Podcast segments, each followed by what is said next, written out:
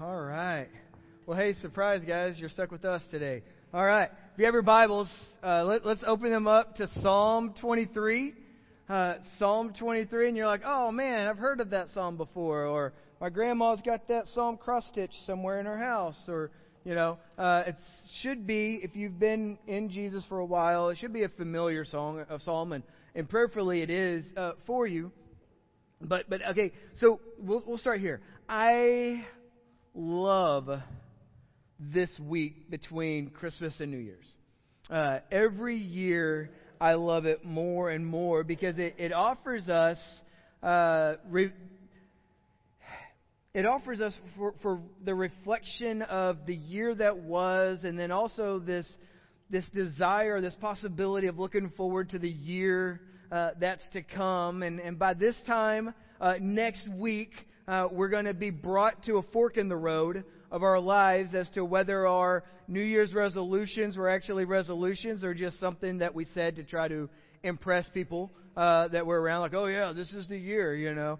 Um, but but now, now, granted, some of you, if, if not most of us, um, will be waiting until January 3rd uh, to enact those resolutions because seriously, who starts anything on the weekend, right? That's just that's insane.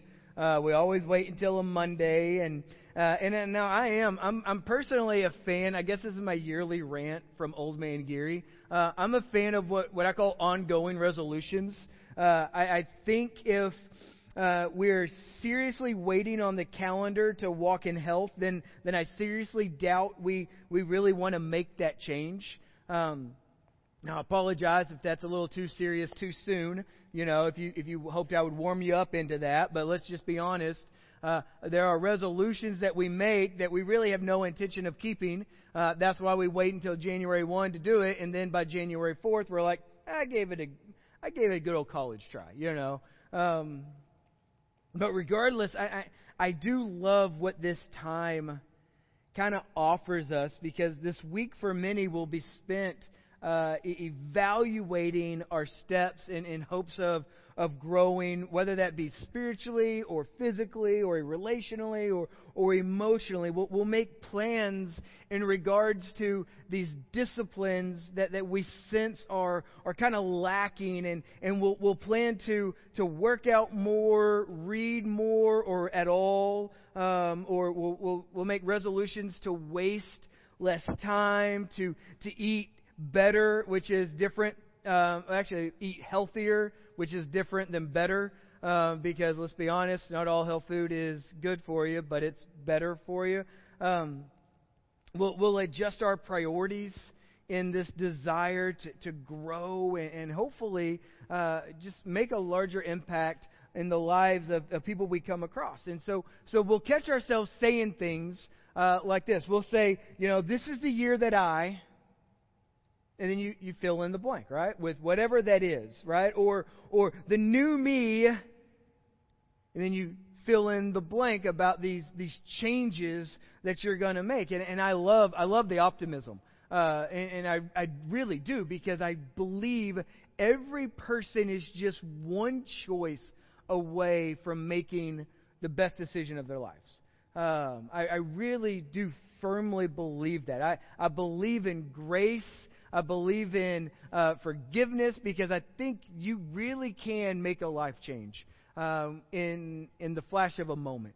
And but but where my heart has kind of been these past few weeks is, not as much uh, looking forward, but but kind of has been looking at at the year uh, that that was.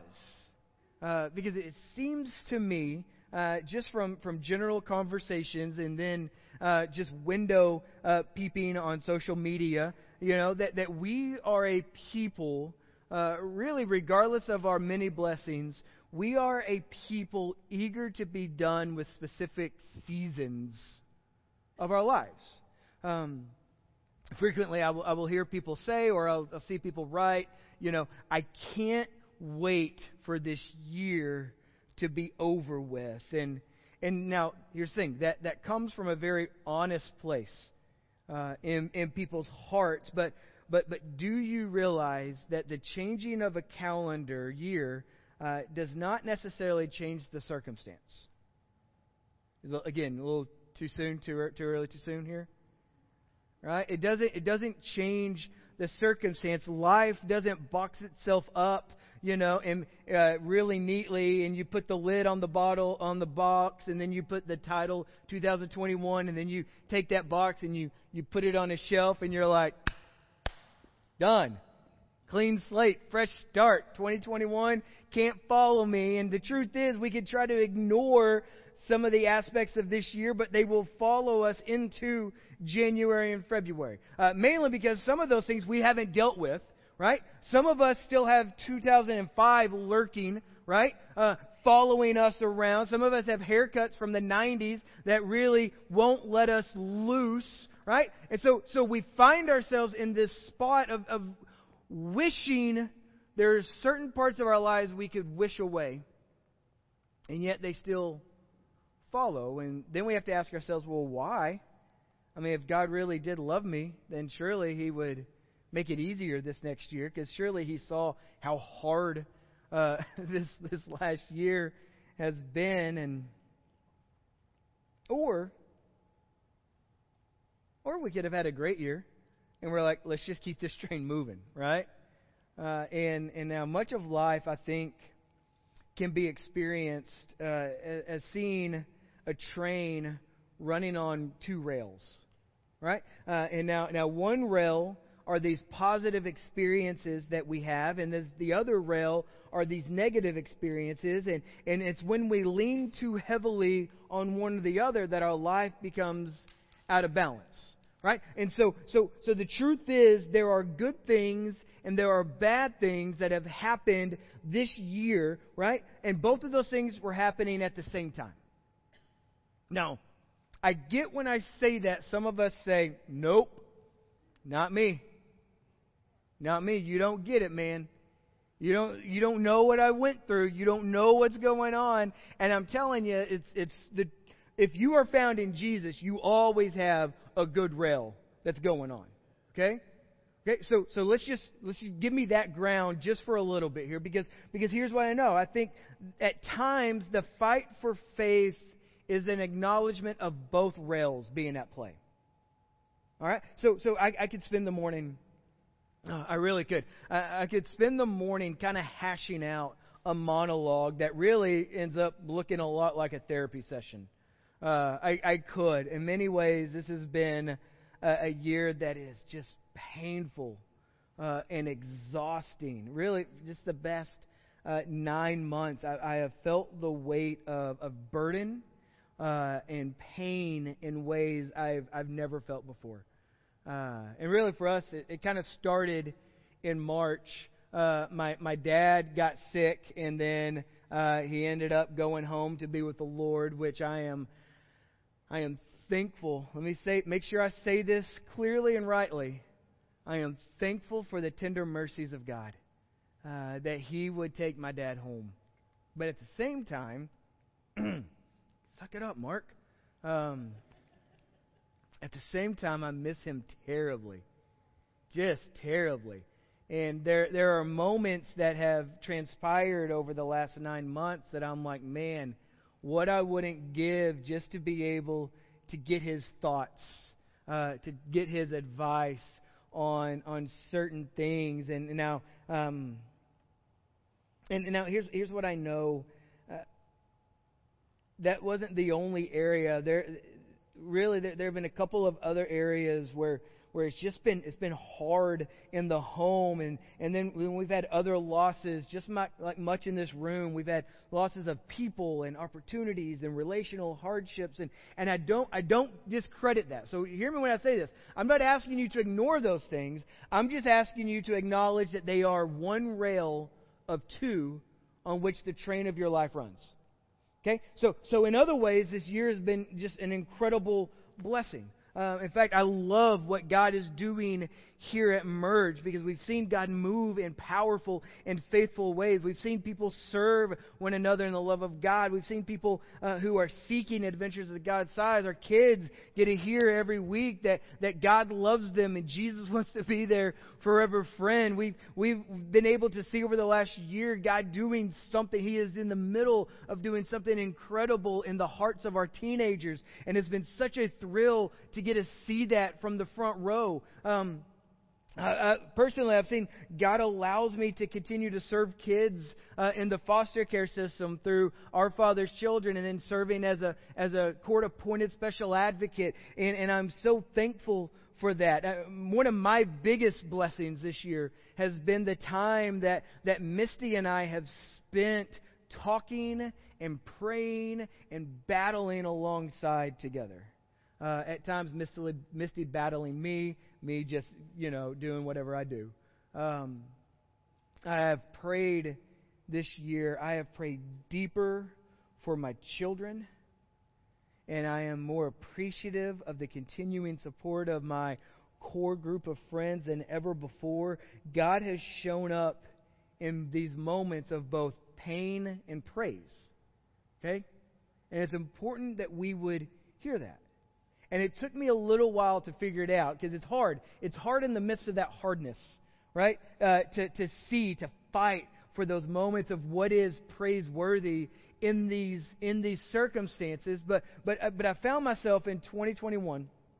I committed to to this discipline, and, and if you've never done this, I would encourage you. I have I have thoroughly enjoyed it. Um, I committed to writing out my prayers each morning in a small journal.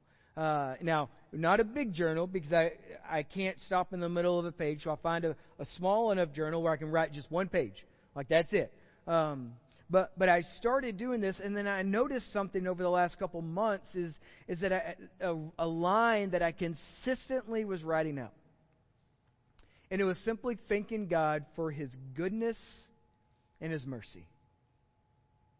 His goodness and mercy. God, I thank you for your goodness in your mercy. And that can be your goodness to me and your mercy to me, or it could be my, my family, it could be my church, it could just be whatever it is. But I found myself frequently like like almost it wasn't like a filler because it was genuine and I was really thanking God for that. And so so I started to realize, okay, why do I keep writing this? Why is why is this coming out? And I think in part the Holy Spirit was directing like, hey man, pay attention because there is praise in the middle of hardship. Right? So, so I'd write goodness and mercy, and the more I explored that, the more God brought me to this very familiar psalm to, to many of us.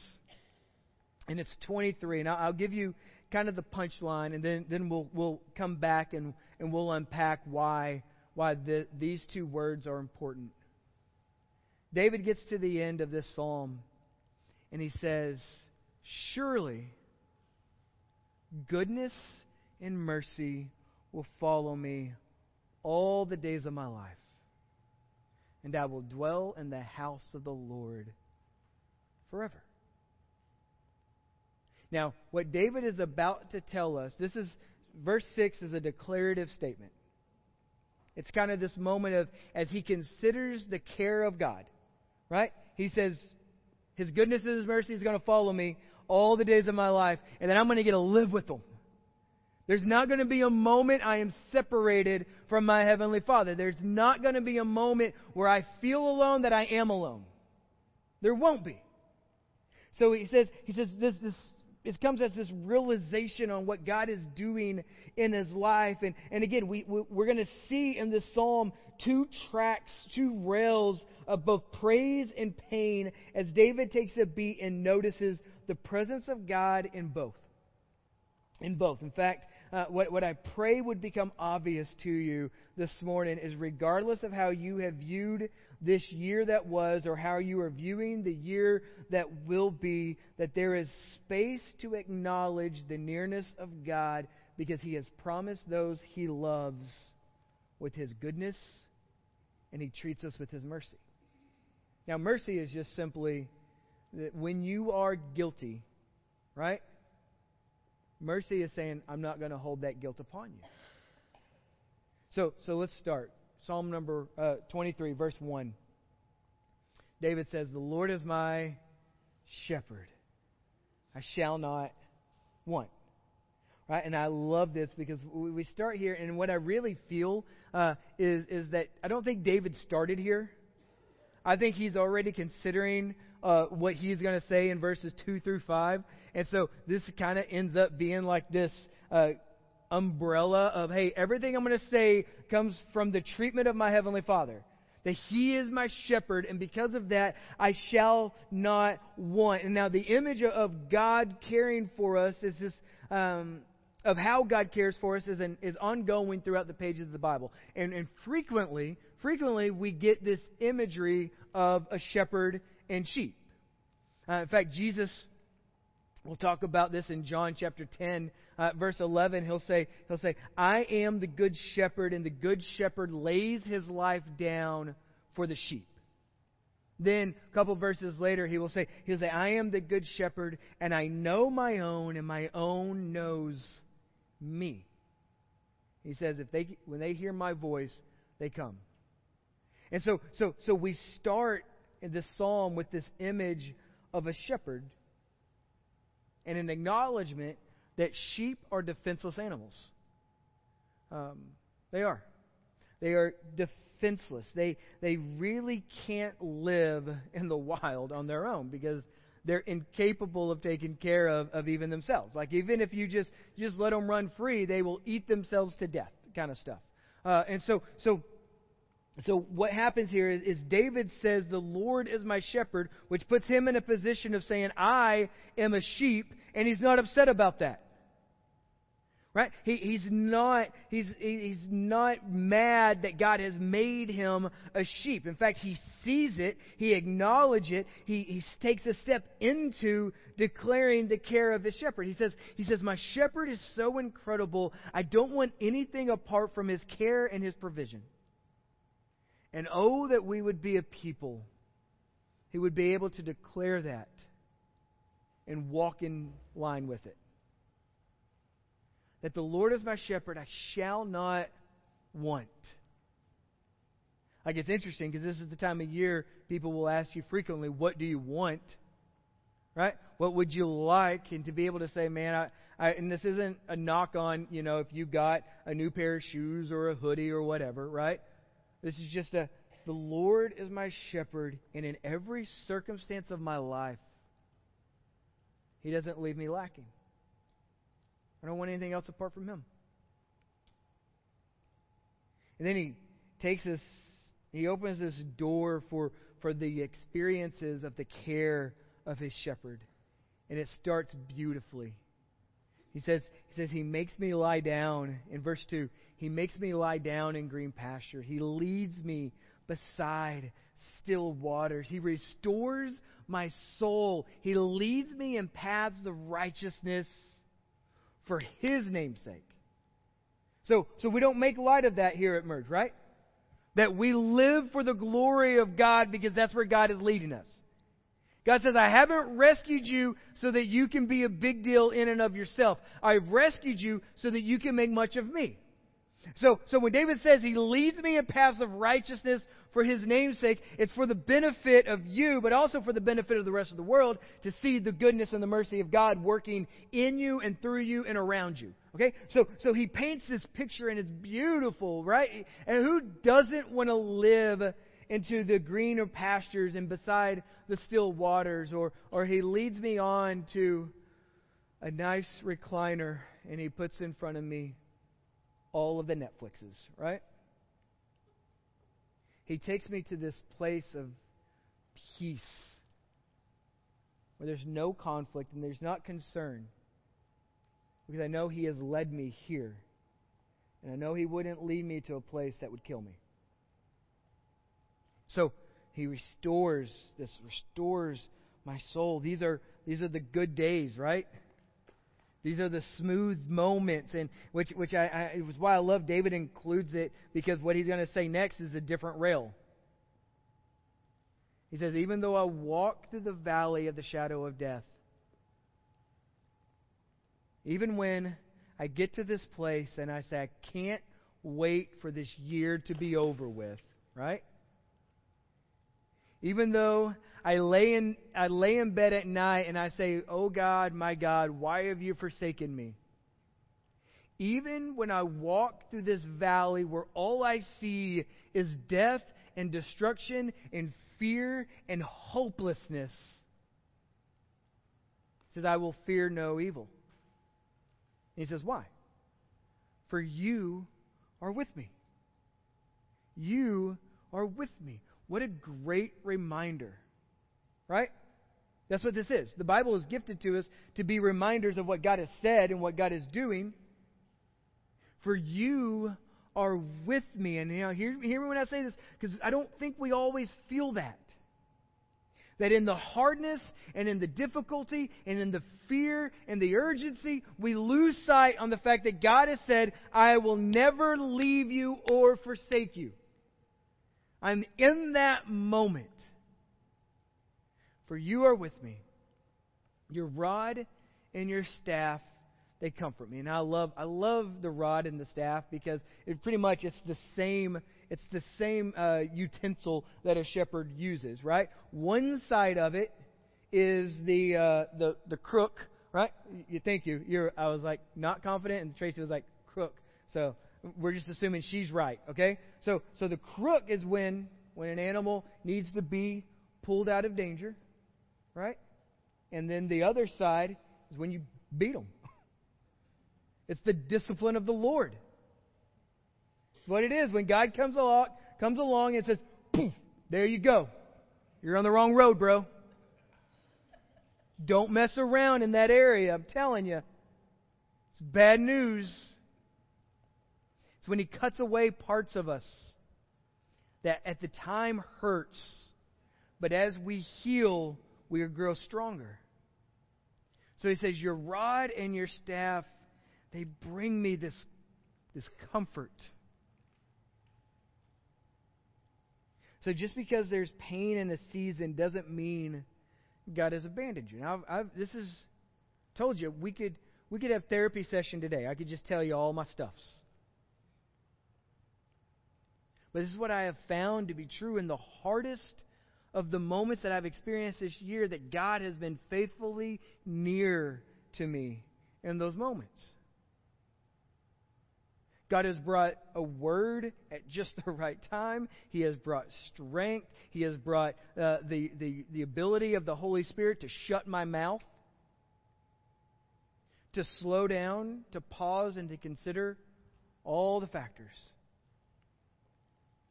So David, David makes this important observation. He notes the presence of God. And again, this is the other rail, right? You have this good rail and you have this painful rail. And, and, and, and on both, the shepherd is very near. So make no mistake, David's not saying that he's brave enough to face the valley of the shadow of death alone. He's not doing it. He says, I can't. He says, if I take on this valley of the shadow of death, I'm, I'm done. I'm done for. I can't do it in my own strength. But because you are near, I fear no evil. I can take on the day in this difficult moment because you are with me. You have always promised to go with me. And then it's, it's with this in mind that David goes to verse 5. And I love, I love what he says here. He says, You prepare a table before me. Then he says, In the presence of my enemies. Right? Like that's that moment where he's like, you, you bring honor to me in the face of the people who are trying to bring ruin to me. You invite me, and this isn't my table. This isn't the table that I make, this is His. And so He prepares this table and He says, Hey, man, come feast. Come eat at my table. Come have, you have a seat here. You can eat. And when the scoffers want to go scoffing, I'm telling you, they can do it, but it won't affect you because you're at my table. It's, it, this is such a poor illustration, but it's, it's like in Wayne's World when they have the backstage passes. Right? Told you, it's poor illustration, but you get it. We're like, yep, yep, yep. This is my table. This is my seat. You don't have access to this, but I do. You prepare a table before me in the presence of my enemies. Then he says this He says, You anoint my head with oil, my cup overflows. You anoint my head with oil. Now, now uh, the anointing of oil is, is all throughout the Bible. Okay, but but if we're going to stay in the context of the shepherd, okay, the the a shepherd will anoint a sheep's head with oil, and you say, well, why would he do that? He coats it with oil because flies will fly into their ears and into their nostrils and plant eggs, and it will drive the sheep crazy. Literally, it'll drive them mad. And what David says here is, is you put this oil on my head and it keeps me sane. Literally, it keeps me from going mad. And some of us have had a year, okay? And I'm not talking about me because God's been really good to me. But some of you have had a year that you say, I'm mad. not, not like I'm angry, but I'm driven to the point of despair and insanity. And what God says is, I've put oil on your head. And that coating protects it. Why? Because I care for you. Because I care for you. I, I hate the idea. I, I hate the, the, the phrase that God will not lead you to a place uh, you know He's not prepared you for. Uh, and I don't hate it because it's not untrue. I just hate it because it's difficult. Right? In order to get to that place, you have to go through a hard spot. But that's why verse 6 is so important. It's fine. We can, we can start wrapping this up. So David says these things. He says, The Lord is my shepherd. I am a sheep. I am defenseless, but he cares for me.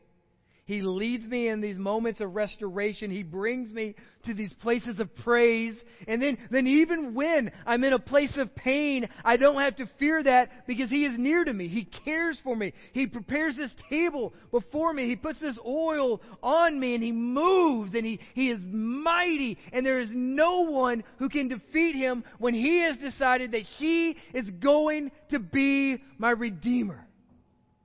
No one snatches me from Him.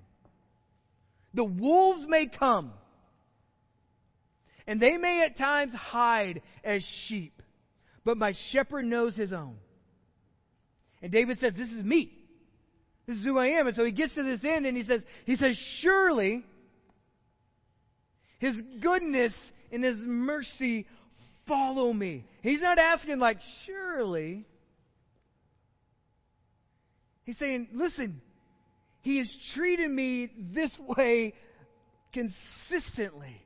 So, therefore, His goodness and His mercy are going to be part of every day of my life. Every day. So, what does that mean? On the days that it's easy to praise, His goodness and mercy are with you. And in the days that it's difficult to praise, His goodness and His mercy are with you. And then David says what I think this is. I'm not, I'm not a big fan of, hey, pick a word for the year. You know, um, my word for the year is synergy. You know, like that doesn't light me up. It doesn't. Like I, I, see a lot of people they'll think, you know, it's a phrase or it's a word or, and, and I don't. I'm not, I'm not a big fan of that because I'm not a big fan of like vision board kind of you know, wishing like, hey, this is the year. But I do, I am drawn, I should say, to a specific word at the end of this verse dwell. Dwell. And I shall dwell in the house of the Lord forever. Oh, that we would be a people who know we are invited to live in the throne room of the heavens. Oh, that we would be a people who know that Jesus Christ, our mediator, opens the door where we can go before God with confidence and with boldness because we are his kids and he's our dad. Oh, that we would be a people who would long to dwell in his presence.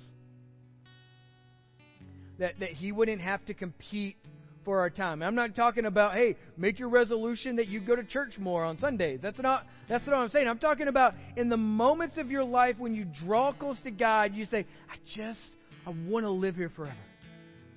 I don't want to leave this space. And hear me when I say this. That's more of a condition of your heart than it is where you're actually sitting. That you would say, God, I want I want to walk with you. And our, our old youth pastor used to say it this way that, that I want to walk with you so closely that I can smell your cologne. The fragrance of God would cover me. That's how your cup overflows. That's how it overflows. That you would have an experience with God that His fragrance fragrance would cover you. And strangely enough, that's what Paul says we are. We are the, the fragrance of Christ. We smell like Jesus to the rest of the world. So I am thankful and hopeful that there are parts of this year that I, I won't have to visit again. Now, I might. I mean, truth is, people will still pass away in my life. We'll, we'll still find relational struggles. But my prayer is that we've grown just a little bit or a lot of it. And that we would acknowledge the goodness and the mercy of God. I love you guys. I do. I'm so thankful for you. Let me pray for us. Father, we thank you that for your goodness, and we thank you for your mercy. That, that neither one of those things uh, do do we deserve. And, and I pray that we would walk in your goodness. I pray that we would celebrate the mercies that, that we've experienced in you. Father, I pray you would move this in this next year at Merge. I pray you would move in our hearts. You are so good. We love you and we thank you. It's in Jesus' name. Amen. You guys stand as we close out.